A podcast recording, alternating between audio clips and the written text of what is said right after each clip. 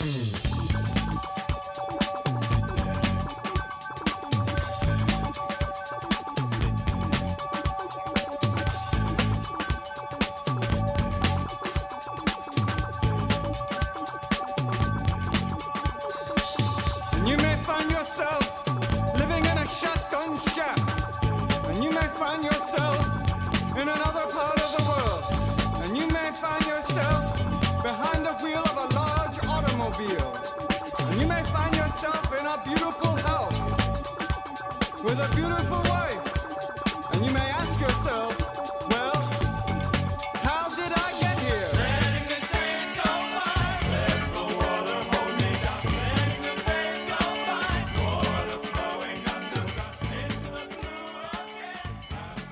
Hey, how's it going, everybody? This is Chris. Welcome to episode 348 of X Lapsed, where we are continuing along with uh, a uh, a Dark Horse miniseries here. I mean, this is a a miniseries when it was first announced. Boy, I wasn't sure what to think. Um, I mean, a story about Sabretooth. Who who could? I mean, aren't we all too like smart and cool for that? Uh, turns out, no, no. Um, this has actually been quite a wonderful surprise. Um, and uh, you know, this whole era of X books has kind of been full of that. You know, full of these wonderful little surprises that we weren't expecting. We didn't see them coming. We had books like Cable and Hellions promoted, and we were just like, "Huh? What? What? What can that be?" And uh, we were blown we were blown away by both of them. So here's another. Here's another for that pile. Now, um, not to put the cart before the horse here, there isn't going to be a whole heck of a lot to say about this one. This is very much a middle chapter. Um, we're doing a little bit of uh, looking back to establish things. We're looking forward. It's very much a middle chapter. So um, we'll go through it. We'll say what we have to say, but uh, I don't think this will be a terribly long discussion. And of course, that's not to say that I didn't like it because uh, cart before the horse, I, I very much did. So let's hop on in. This is Sabretooth, Volume 4, Number 3. Had a June 2022 cover date. The story's called Whisper Campaign. Written by, and I wish I could figure out how to say this fellow's name, uh, Victor Lavalle or Lavelle, uh, one of those. Art, Leonard Kirk. Colors, Rain Beredo. Letters, VC's Cory Petit. Designs, Muller and Bowen. Edits, Amaro White Zabolski. Cover price, $3.99. This one went on sale, allegedly, April 27th of 2022. Now we start with with the cover is yeah the cover's not terribly noteworthy. Um, we've got Sabretooth looming in the background as his exiles are tangled in the undercarriage of Krakoa, roots, vines, all that sort of stuff. Now we open this sucker up and we are presented with a mostly blank quote page. Now it's a uh, quote from Thomas Paine, who who opines on whether or not we should trust those who aren't accountable to anybody. Which, hmm, well, that kind of sounds like uh, government, at least a couple branches of it, doesn't it? Um, now, this quote is from The Rights of Man from 1791. And Paine was saying this in regards to the House of Lords. But, I mean, 1791 or 2022, it's a quote that never seems to go out of style. Now, we open with Melter, and he is in flashback land. Now, this takes us back to a very early appearance of his back in Dark Reign Young Avengers number 4. November 2009 cover date, where he recalled accidentally having killed his parents with his mutant ability, or I guess in the Arakko term, mutant weapon. Uh, then we get a shot from Dark Reign Young Avengers number 1, July 2009 cover date, where he accidentally kills an old woman. Now, these sins were absolved, right? Professor X made that whole tabula rasa invite to the mutants here. Everybody was given amnesty, a clean slate. So he is this this can't be held against him, right? But then we jump ahead to the start of his crimes, which ultimately got him sent into the pit. And just like he said last issue, he was practicing his powers. You know, he was. We see him here practicing his melting ability somewhere off the beaten path on Krakoa, and of course, this is uh, this falls into the file of uh, disrespecting the sacred land and all that. Now, as he plays, he's confronted by Professor X, and he comes with a warning. Now, you see, he doesn't seem all that bothered by the fact that Melter is practicing, and that, yeah, there's a bit of collateral damage. Um, well, there is collateral damage, of course. Krakoa actually has to go into overdrive, absorbing life energies of, you know, mutants around the island to repair itself. He's, you know, destroying boulders and all that. And I mean, Xavier's not happy about that, but it is very much the lesser of Melter's crimes in this situation. You see, the real crime is that is that Xavier can read Melter's mind, and he knows that the kid was only screwing around here in hopes of locating the Quiet Council meeting place so he might listen in. And I, hmm, I didn't realize the Quiet Council's location was a secret. Is has that been established? Am I just really, really dense? Has it? You know, I, I don't know that it wasn't. I don't know that it was. So um, I guess we'll just uh, I guess we'll just play the ball where it lay. Anyway, Xavier gives young Christopher his one and only warning to, you know, knock it off, which, um, in fairness, is more than most seem to get nowadays. Uh, from here, we get our double page spread of roll call and cred. Our characters today include Sabretooth, Mole, Oya, Third Eye, Professor X, Nekra, Melter, and Madison Jeffries. Back to comics, and we are back to the Pit Penitentiary. Our exiles are rowing away from the jail on a raft crafted out of the corpse of the corpses of the Quiet Council, and it's a pretty striking little image. And like it's it's one that you might miss if you're not paying attention. You know, it just looks like they're on a raft, but when you pay closer attention, you'll see like Magneto's part of it, Xavier's a part of it. it it's pretty cool. Uh, now, as they raft away, they chat about the Anglins and Morris Alcatraz escape from 1962. Sabretooth tells of his time in the pit where he imagined himself in space. Now, it turns out, while his mind wandered, he was actually able to manifest something of a physical form topside. The plants actually took his shape, and we saw this and we were confused by this. It was a little blip back in Sabretooth number one, which was episode 322, if you're interested. Vic's plan here is for them to all try and get themselves topside to chat up some of his old allies from the Legacy Marauders. Now, I don't think he knows that outside of Greycrow, they're all dead after the opening arc of the Hellions, unless they've been brought back at some point. I mean, who knows, right? Anyway, we jump ahead to Nekra and Oya having made it topside. Now, they've been tasked with tracking down Scrambler. Oya has taken the form of sand, Nekra of stone. Now, they chat about how much they probably shouldn't trust Sabretooth, which, no duh. They also talk about having worked together before their trip into the pit. You see, they both killed on their nation's behalf, which I'm guessing we'll learn more about as this series continues. Anyway, they don't find Scrambler because Scrambler is dead. Instead, they find Bling. Now, Bling says that uh, everybody is getting ready for the gala because, of course, they are.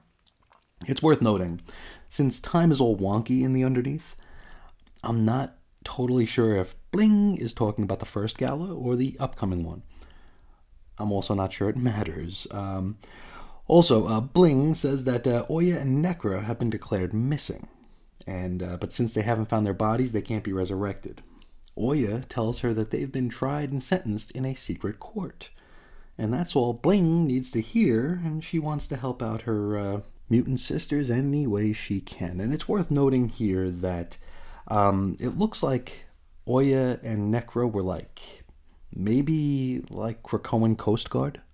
Like they would take a boat and patrol the entire island, because that's what Bling is doing now too. She's patrolling this entire island looking for the bodies of Oya and Nekra, probably among other things. Which, if we jump back to Marauders Volume 2, Number 1, doesn't really jive with the fact that there's like this whole part of Krakoa that the island itself doesn't know about. Like if we have a Coast Guard, it would stand to reason that they circle the island, and um, I don't know how they would miss a whole other section of Krakoa. But I know, I know, Chris problems. It's not like these books are taking place in the same universe, right? Who knows? Anyway, next stop, Mole's house. He's met by Third Eye, who has taken the form of Wood. Now, he was sent off to locate the marauder Vertigo. Now, this clears up some of our, or at least some of my, confusion from last issue. Now, Third Eye, upon arrival, assumes that he'd last spoken to Mole just the day before. But he's informed that it was actually quite a long time ago, which makes Mole's meeting with Apocalypse last issue make a little bit more sense, or a lot more sense, actually. Anyway, Mole tells Third Eye that he tried to spread the word, but ain't nobody gonna listen to him. And we get a bit of a, and it's something that I alluded to last time we talked about Sabretooth. It's almost like word for word what I said. Um, they he says that all mutants are created equal, but some mutants are more equal than others. I mean, that's something we've talked about before. That's something that's been kind of looming not large, looming little in the background of these books here. Uh, we talked about it uh, most notably during the Shadow King's Irregulars story arc in New Mutants, where we compared the um, the equalness of the pretty mutants, you know, the ones that could pass for human, and those who could not. And uh, you know, we were we were getting into the build up to the first gala, where it was all glamorous and fabulous, and you know, these amazing, amazing in quotes um, outfits. And then we'd see characters like Cosmar, Rainboy, and Anole, and how they really can't enjoy the same sort of I don't want to use the word privilege, but uh, they can't they, they can't enjoy the same sort of um, uh, malleability and uh, passability as some of their peers, who you know clearly some are more equal than others. From here, we shift scenes and join Box, who's looking for Prism, but instead finds Jesse DeYoung's pal, Skin. Holy cow, Skin! How about that? Uh, now, Jeffries has taken the form of microplastics, which has kind of been his gimmick for, uh, for a couple of issues now. Now, he tells Angelo about everything that's going on. Then, well, things get a little weird. We shift scenes into the Quiet Council chamber where Melter is stood in the middle of the council tables. He's approached by a very hairy handed Professor X. Now, it's actually Sabretooth just screwing with Melter's mind, trying to break him down. Now, you see, Melter, in spite of all of this, in spite of the fact that he was tried and sentenced and sent into the pit, he seems to still believe in Professor X and Krakoa. And I mean, he, he, he says exactly that, so I guess there's really no seems about it. He does believe in Professor X and Krakoa. And so Creed eviscerates him. And we head over to the Feral Council for a chat. And the Feral Council, of course, is the Council of Creeds. Sabretooth, uh, aka the Beast, the Businessman, aka the Captain. We also have the Kid and the Cat. Now, the Captain lays it all out.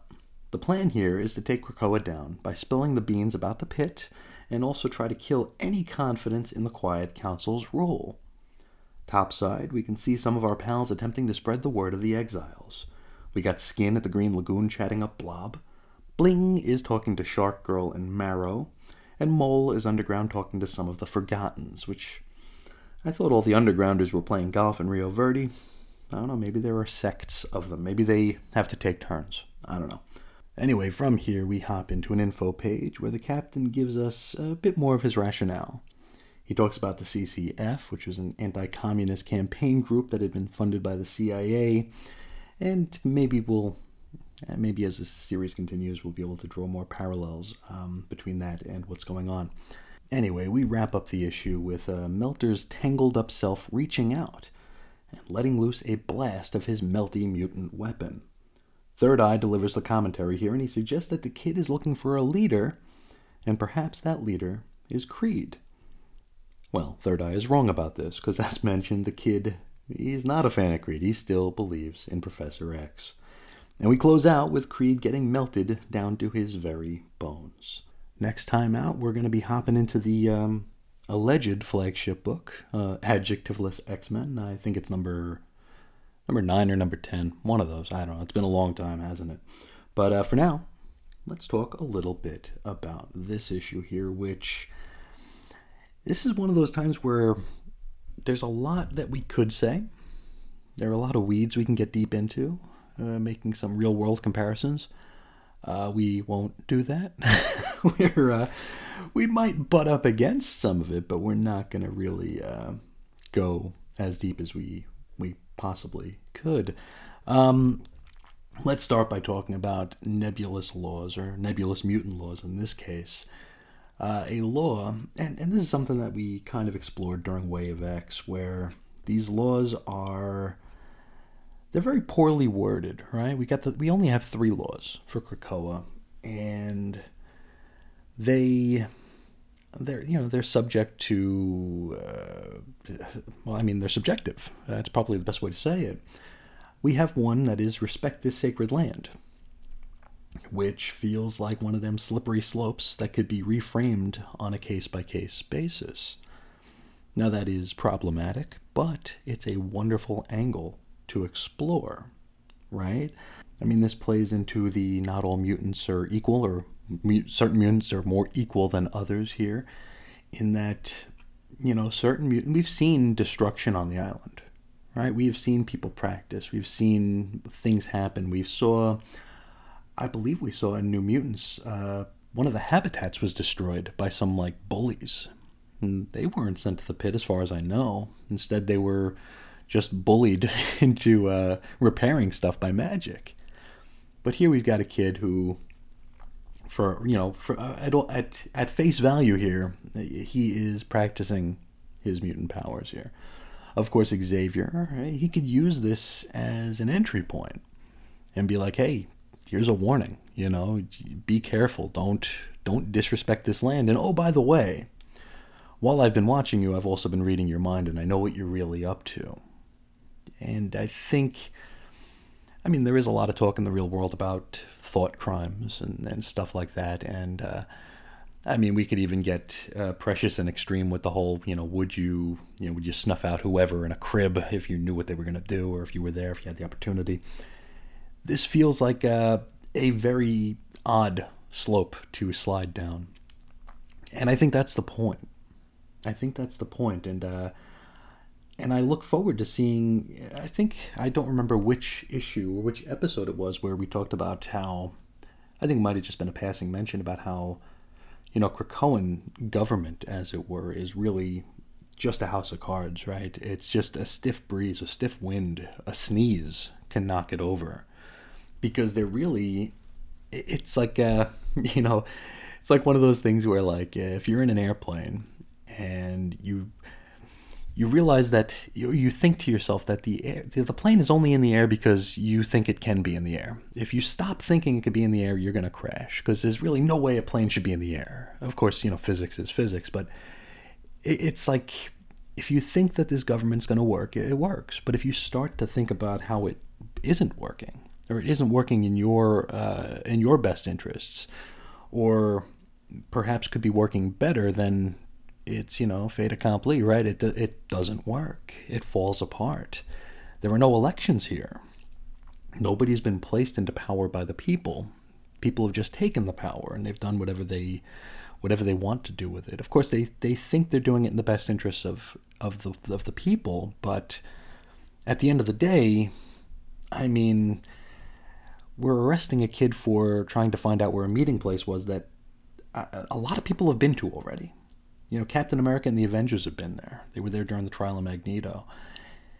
It, it doesn't look like it's too top secret a place, unless maybe for the rank and file, it's top secret. Whereas if you are someone who's part of a team, you are cool to come and go as you please. I, I really don't know, but uh, I do like the angle we're playing here. I like how these laws are are nebulous because I mean, we could draw a lot of real world comparisons here, where the law can be, you know, quote unquote just, but maybe not necessarily be fair.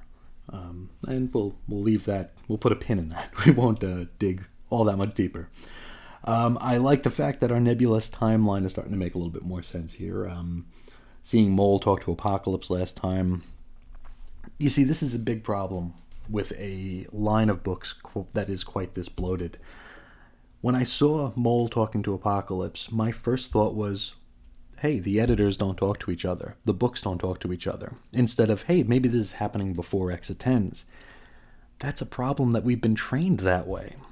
You know, we've been trained to think that these that these editors and these creators don't care about what's going on in the other books because there have been so many errors, have been so many blips.